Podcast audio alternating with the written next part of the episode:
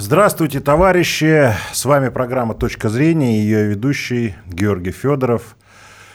А, вот последние дни а, в Москву часто стали прилетать беспилотные аппараты, которые, а, так скажем, довольно-таки так активно, чуть ли не ежедневно стали это делать. И я, кстати, сам, э, у меня пару ночей что-то жара была, мне не спалось, и я слышал взрывы, хлопки, хотя в другом конце Москвы живу, и потом выяснялось, что это как раз были атаки на Сити. Ну и вообще, как защитить столицу?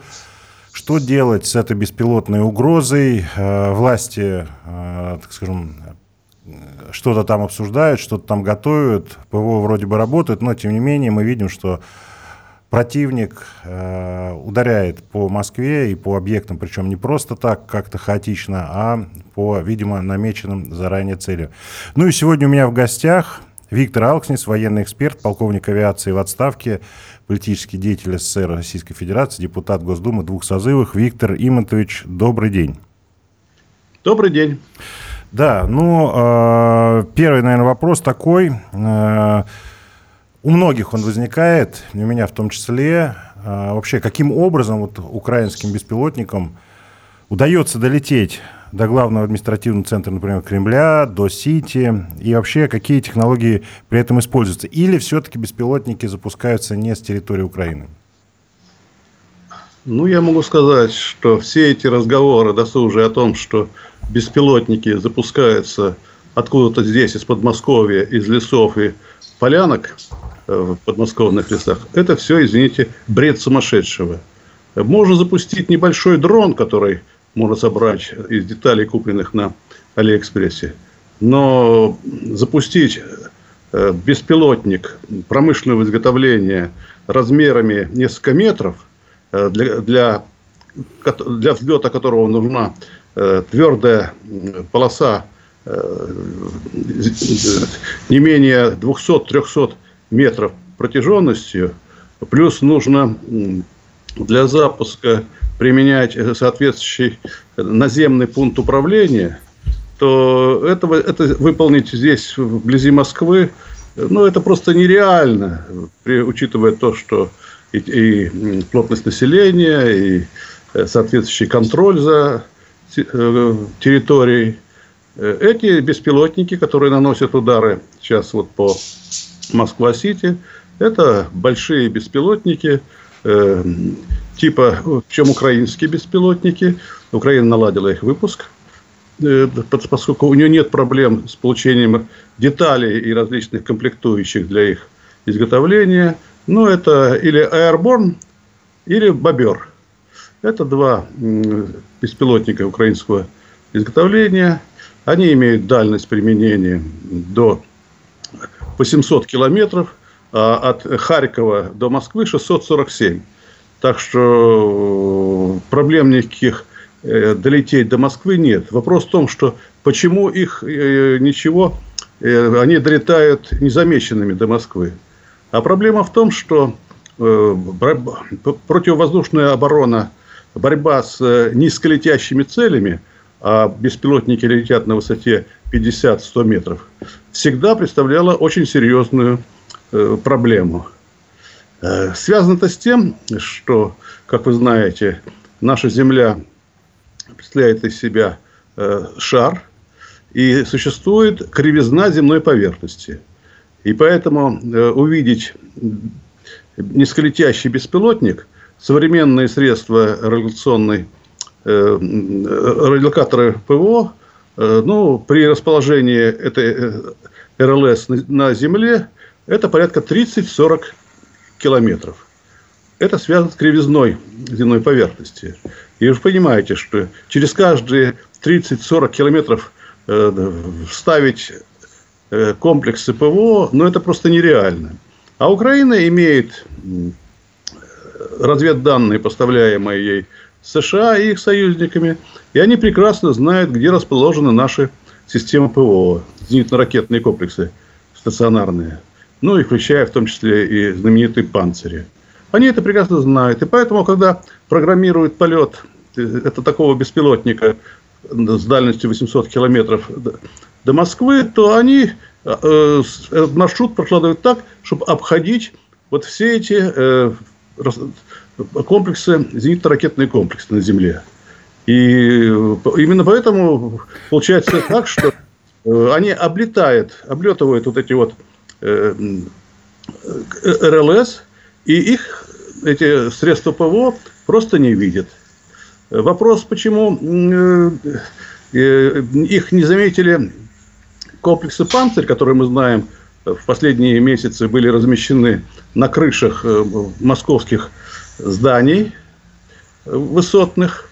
Но это другой вопрос. Но реально, я повторюсь, что э, особого недоумения или э, отсутствие понимания, почему, как они сумели долететь практически до центра Москвы, ну, я думаю, что не должно возникать, потому что это идет борьба как щит и меч. То есть мы разрабатываем, э, скажем так, пытаемся создать щит, а, соответственно, Украина как разрабатывает меч, чтобы э, преодолеть этот вот щит. Связано это с тем, что, повторюсь, что обнаружение этих маловысотных целей, оно очень затруднено. И до последних э, недель или месяцев наша армия ну, сумела найти противоядие против вот этих вот беспилотников. Э, и вот эти э, достаточно частые сообщения о том, что средства ПО принудили э, или сбили с маршрута вот эти беспилотники, это действительно связано с тем, что российская армия научилась ставить помехи помехи системам навигации GPS. Ну, а вы вообще, ну, э, как, как, большинство... как, как вы считаете, ну, вот это вот то, что вот э, долетают и сбивают, вообще наш ПВО сейчас эффективно в продолжении вашей вот этой вот мысли? Ну, и какое, количество, я могу сказать, и какое что... количество сбивается, какое количество добивается? Это все в рамках э, долетает, это все в рамках погрешности или все-таки там пробелы есть? Ну, еще, я еще не закончил, Георгий. Так вот, э, судя по сообщениям, Э, мы научились более-менее эффективно бороться ну, с предыдущим поколением беспилотников или, скажем так, э, вот тех же ракет или снарядов, э, знаменит, печально знаменитых систем залпового огня «Хаймарс». И сами, и в том числе американцы, признают, что российская армия вот за счет постановки помех вот этим вот снарядам и ракетам «Хаймарс» и беспилотникам, которые используют навигацию э, системы GPS, спутниковой навигации. То есть ставятся с Земли э, станции помех, просто вверх направляют э, радиоизлучение, которое забивает достаточно слабый сигнал, который идет со спутников, и тем самым срывается использование вот, эти, вот этой вот спутниковой навигации, э, использование. Ну, я думаю, что многие москвичи, которые используют при поездках по Москве э, системы Яндекс Навигацию, уже обратили внимание, что особенно в центре э, сигнал идет на экран Э, смартфона или на э, монитор в, в, в салоне автомобиля искаженный. То есть ты едешь где-то в районе Кремля, а навигатор показывает тебе, что ты находишься где-нибудь там в районе Домодедово. Да, Это вот как раз. Э, работает система РЭП, которая э, ну, дает ложный сигнал или может вообще заглушить его.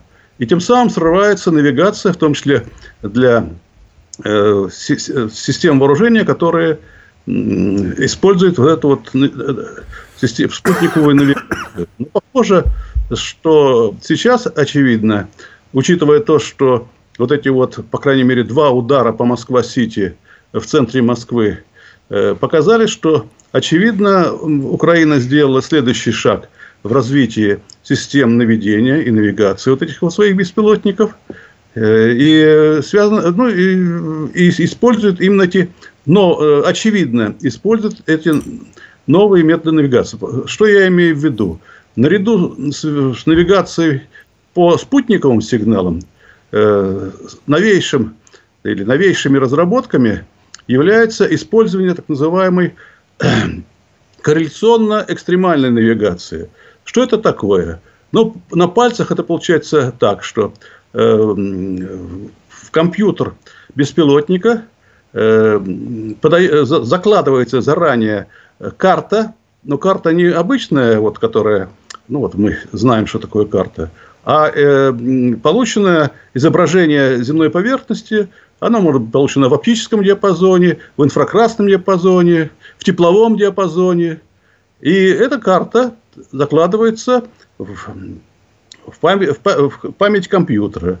Основную часть маршрута э, беспилотник может лететь по инерциальной системе навигации, которая автономна и помехам не поддается.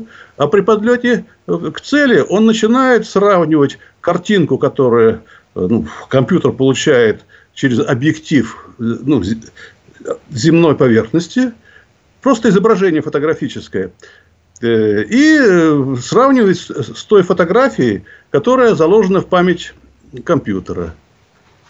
И помехам эта система не поддается. И она достаточно точная, и она активно используется в том числе и в крылатых ракетах, в тех же самых томогавков, в американских.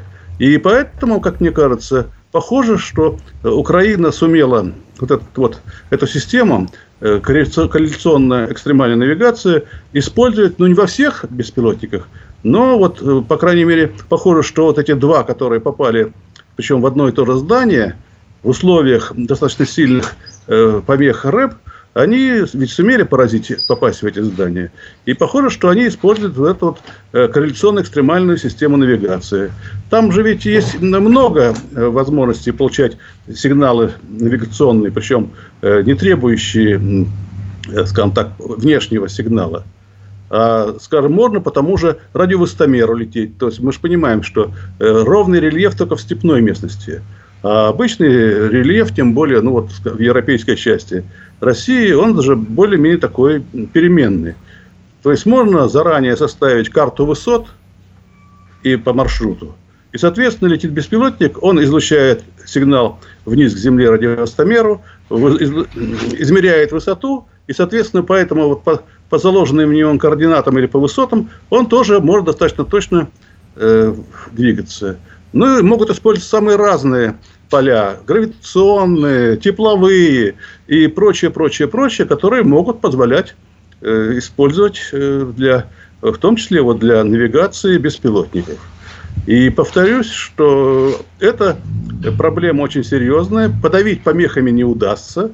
И если это получит распространение, действительно Украина сумела создать такие э, комплексы управления беспилотников и крылатых ракет, это доставит нам серьезные проблемы. Ну а, а как с этим бороться? Потому что ну, вроде, бы, вроде бы сказали, что там какое-то количество беспилотников все-таки сбили, и только два прилетело. Но я еще раз повторюсь, что учитывая то, что пока отмечено только два случая поражения целей в центре Москвы, а остальные беспилотники не долетели. Ну, Кремль, и... Кремль третий. Но это, я думаю, так, что там э, скорее был какой-то просчет или провал Э, нашей системы ПВО в центре э, Москвы.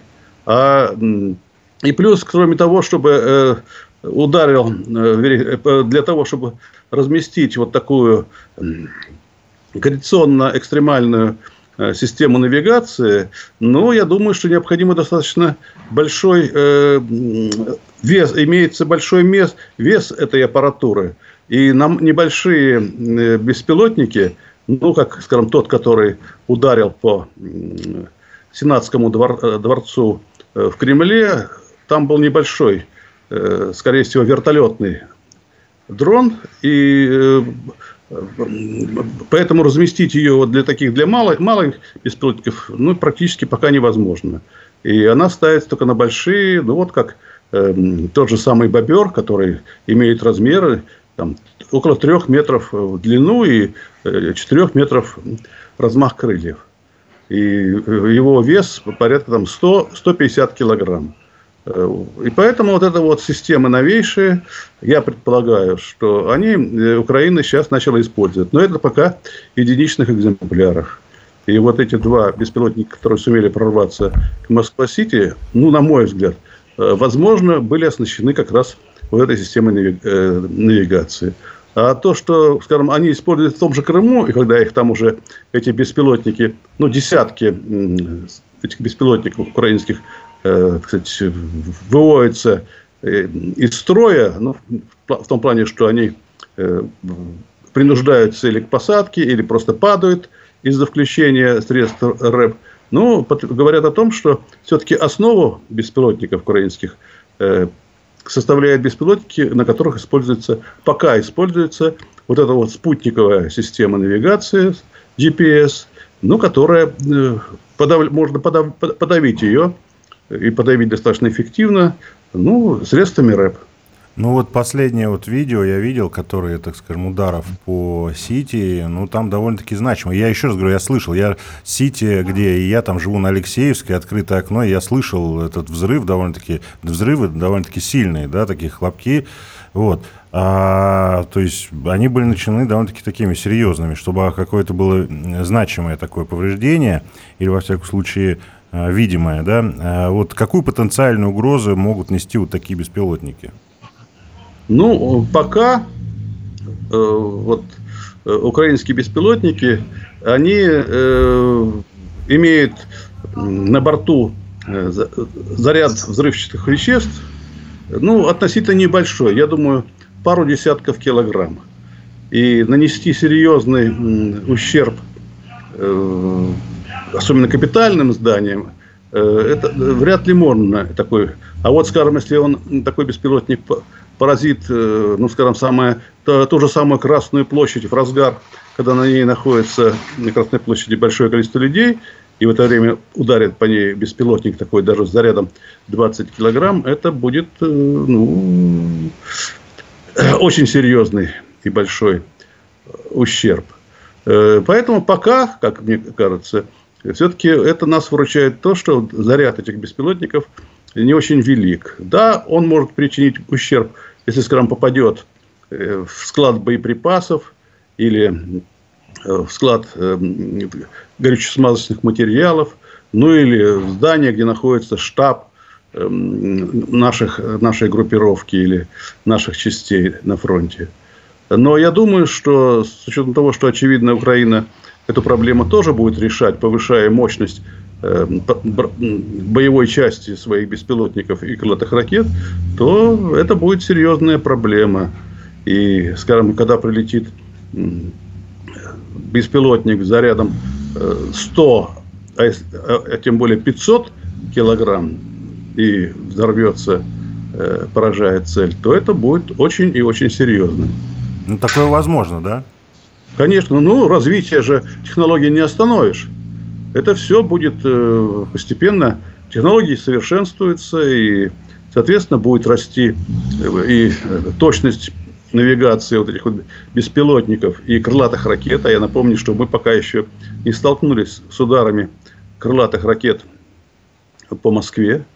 А вот если Украина сумеет их получить ну, от США или их союзников, или сумеет сама создать эти крылатые ракеты. А я напомню, что Украина это была космической державой.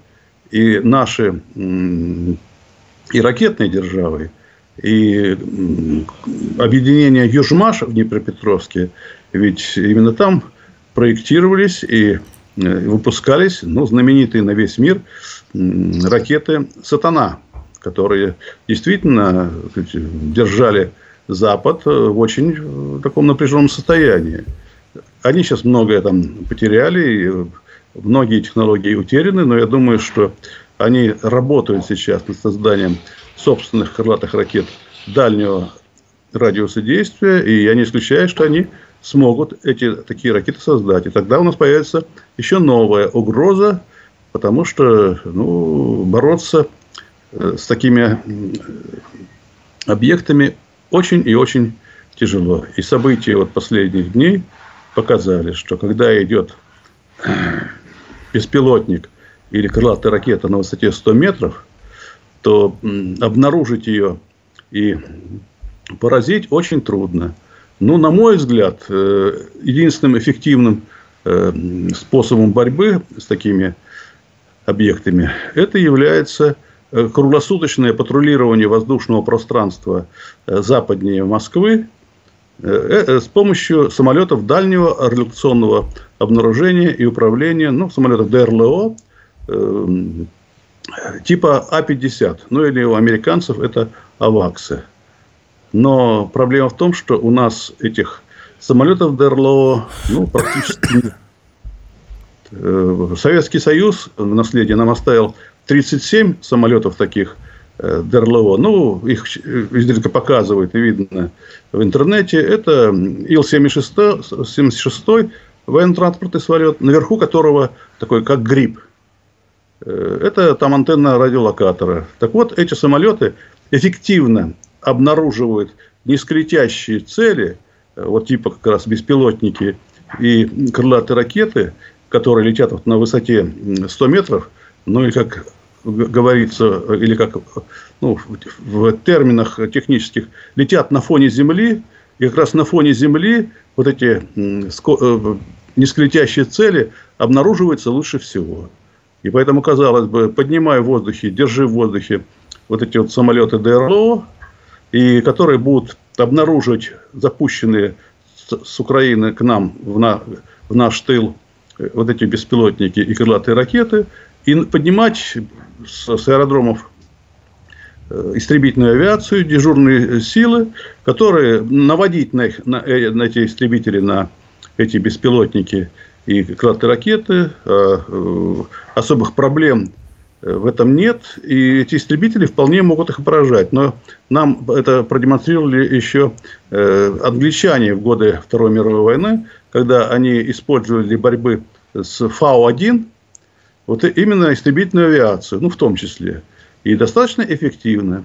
Но у нас, к сожалению, вот этих вот самолетов ДРЛО, ну, практически нет. Было 37 самолетов, а сейчас осталось, ну, по официальным данным, 9 но в каком они состоянии находятся техническом и имеется ли у них ресурс, э, позволяющий их использовать, ну, этих данных нет, они секретные. Э, но судя по тому, что очень мало информации идет о, об использовании их в ходе войны на Украине, то, очевидно, там все очень и очень непросто. А новейший самолет ДРЛО А-100, который должен был бы заменить устаревшие уже э, самолеты с, с осенне 80-х годов выпуска, с устаревшей электроникой. А вот А-100, к горькому сожалению, мы никак не можем поставить на крыло. Он выпущен в единственном экземпляре. И его, там проблема, очевидно, серьезная с электроникой в связи с санкциями, которые введены против нас, что э, очень трудно достать э, вот эти вот современные электронные комплектующие, а на наших предприятиях пока выпуск этих комплектующих ну, мы наладить не можем. А вот, эту и... а вот эта система, которую вы рассказываете, она сумеет среагировать? Потому что там какое подлетное время вообще вот этих беспилотников, с какой они скоростью летят? Они идут с небольшой скоростью, порядка 150 километров. 150 км в час он, час он летит, беспилот, беспилотники. Ну, то есть, грубо поэтому... говоря, несколько там часов, не то, что там какие-то летят до Москвы.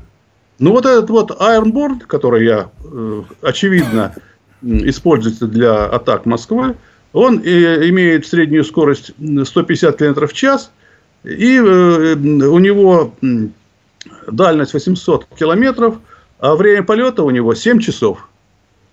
То есть на небольшой, ну, практически автомобильной скорости, ну, 150 километров, это, конечно, не совсем автомобильная, но э, на, на трассе ровно большинство автомобилей такую скорость развивает. Ну, а истребителю со скоростью ну, сверхзвуковой, а, а он может лететь и на скорости 300-400 км в час, э, если будет иметься надежное наведение, тем более автоматическое наведение на такие цели, то поразить этот беспилотник самолету-истребителю нет особых проблем. А тем более, что вот такие цели, вот тот самый самолет ДРЛО на фоне Земли может обнаружить на дальности 300-400 километров. То есть, вот на, на протяжении полета от нашей от госграницы до Москвы, ну, будет достаточно много времени, чтобы их сбивать. И точно так же крылатые ракеты. Но, правда, у тех э, скорость будет больше. Там где-то порядка э, ну, 800 километров. Ну, у истребителя это нормальная для него скорость. Тем более, у него есть и сверхзвуковая скорость.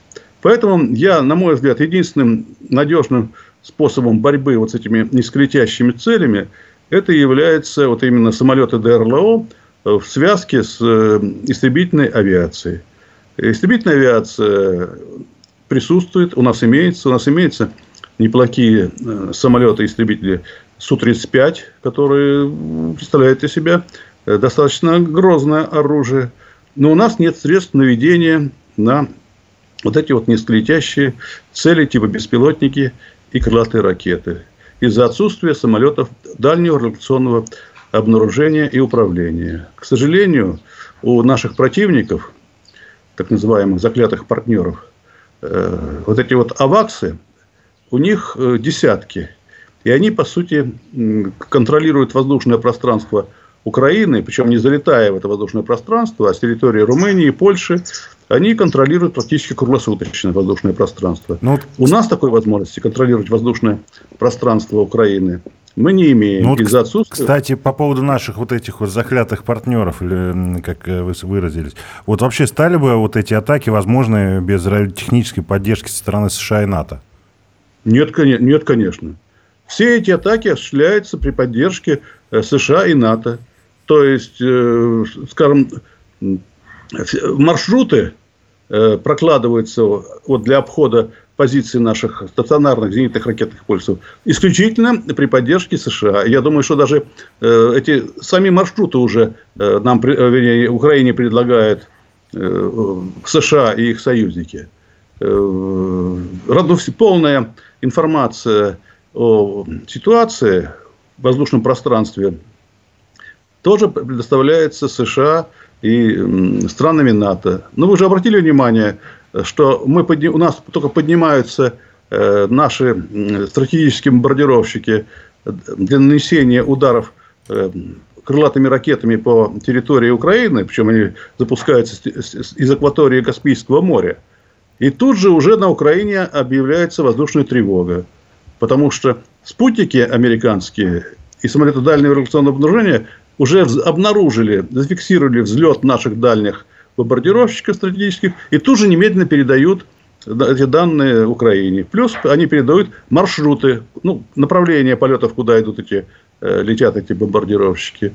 И это вот наглядный пример, как США и союзники, ну, принимают реальное участие в боевых действиях на Украине. Хотя они говорят, что они вообще, ну, не просто наблюдатели ОВОНовские в, этом, в этой ситуации. Единственное, что помогают Украине поставками оружия. Но вот эта поставка разведданных, и они круглосуточно обеспечивают Украину вот этими разведданными, она дает серьезные преимущества Украине, Украине в ведении боевых действий. Ну, там вот по поводу э, космической группировки, у нас-то есть какая-нибудь альтернатива? То есть, если сравнить э, э группировку НАТО или там хотя бы с, э, этот, частных вот этих масковских, которые как бы он не, не, не помогает, но тем не менее, судя по всему, помогает, да? Вот сколько у них и сколько у нас, и что мы можем э, Ну, наши данные, они, э, скажем так, э, неофициальные, а, так сказать, ну, скажем так, э, ну, предполагается, что у нас наша группировка, э, ну, пару десятков спутников на орбите вот для выполнения как раз разведывательных целей. У США и их союзников сотни разведывательных спутников, плюс еще сотни коммерческих спутников, которые они, с которых они тоже получают информацию. Поэтому соотношение нашей группировки и западной группировки вот, в плане получения разведданных, это просто не, ну, несопоставимо, что это между ними, как говорят в Одессе, очень большая, две большие разницы. Ну, а в принципе, если, так скажем, наше политическое военное руководство выше понимает, я думаю, такие расклады, какие-то действия по исправлению ситуации, как, ну, с вашей точки зрения, ведутся, или у нас все болтают и все? Ну, проблема в том, что мы не можем, у нас уже нет технических возможностей производить большое количество э, космических аппаратов и ракет-носителей. Э, обратите внимание, что э, уже не один год ведется речь о лучших в мире новейших тяжелых российских ракет «Сармат», которые действительно ну, нам нужны сегодня как воздух, потому что мы начали терять тот паритет, который у нас был США в средствах ракетно-ядерных что у нас есть большое количество ядерного оружия, но его нечем доставить э, к целям э, ну, наших заклятых партнеров. Э, поскольку имеющиеся ракетоносители, в том числе вот в шахтах, они вырабатывают свой ресурс, и та самая знаменитая «Сатана», она выпущена вся 80-е годы и происходит постоянное продление ресурса этих ракет. Но тут есть еще одна проблема, что эти заводы выпущены Южмашем, и э, продление ресурса, если до 2014 года осуществляли специалисты этого Южмаша, которые приезжали осматривали ракеты, соответственно, заменялись те или иные запасные части. Но после 2014 года Украина отказалась ну, принимать участие в, в, в этом. И мы теперь принимаем, продлеваем ресурсы вот этих вот ракет, ну, самостоятельно. Но возникает вопрос, где брать запчасти? И э, все-таки лучше всего ракету знает тот, кто ее разрабатывал и производил. И, соответственно, ну, серьезные проблемы. И ракеты «Сатана» нужно срочно снимать с боевого дежурства. А заменить их нечем, потому что «Сармат» в апреле прошлого года его запустили один раз успешно. Он долетел до полигона на Камчатке. Но больше с тех пор запусков не было. А это говорит, что серьезные проблемы есть с производством этих ракет. И, значит, мы не можем заменить их, э, вот эти устаревшие ракеты, которые вырабатывают ресурсы, которые надо срочно менять на наших стартовых позициях, нам менять нечем. Ну, а вот... И, соответственно, э, да, и да. поэтому и космическая группировка наша, обратите внимание, если сейчас взять официальные данные по количеству запусков космических аппаратов, то выясняется, что мы уже сместились с первого места, которое мы имели э, еще в 90-е годы, мы уже сместились на третье, четвертое место. И нас значительно опережает США и Китай. Э, а мы, к сожалению, нам запускать спутники и производить эти спутники – потому что это электроника, тем более электроника особого класса, она класса Space, то есть космос, поскольку вы знаете, что в космосе значительная радиация, и нужна, нужны электронные комплектующие, которые могут работать в условиях вот, вот повышенной или значительной космической радиации. А у нас, к сожалению, с производством таких микросхем большие проблемы. Ну, э, вот эти вот беспилотники, они же, уча... Э, ну, вот разные беспилотники, они же активным образом используются и в зоне СВО.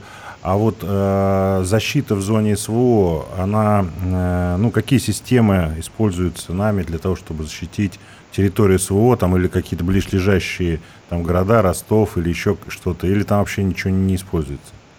Нет, ну, с, с дронами, я думаю, особых проблем борьбы с ними нету, потому что, как правило, вот то, что нам показывают в видеорепортаже э, с передовой, это, э, скажем так, бытовые, как правило, э, дроны вертолетного типа, которые собираются буквально тут же рядом в окопах из деталей, которые продаются на Алиэкспрессе. Соответственно, там сигналы управления которым, через которые осуществляется управление этими дронами, как у украинцев, так и у нас. Но они легко подавляются средствами РЭП, э, даже не очень сильными. И при наличии этих средств РЭП, э, ну, эту проблему обеспечить безопасность вполне, вполне можно.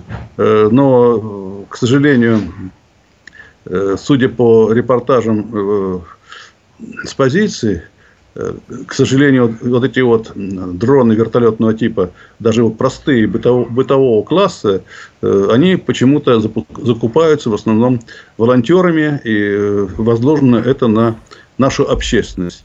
И что-то я не попадалась информация, что шла массовая закупка вот этих вот китайских дронов ну, на официальном уровне, ну или не, не, не на официальном, поскольку э, это дело под, э, попадает под санкции, я думаю, Китай будет скрывать это.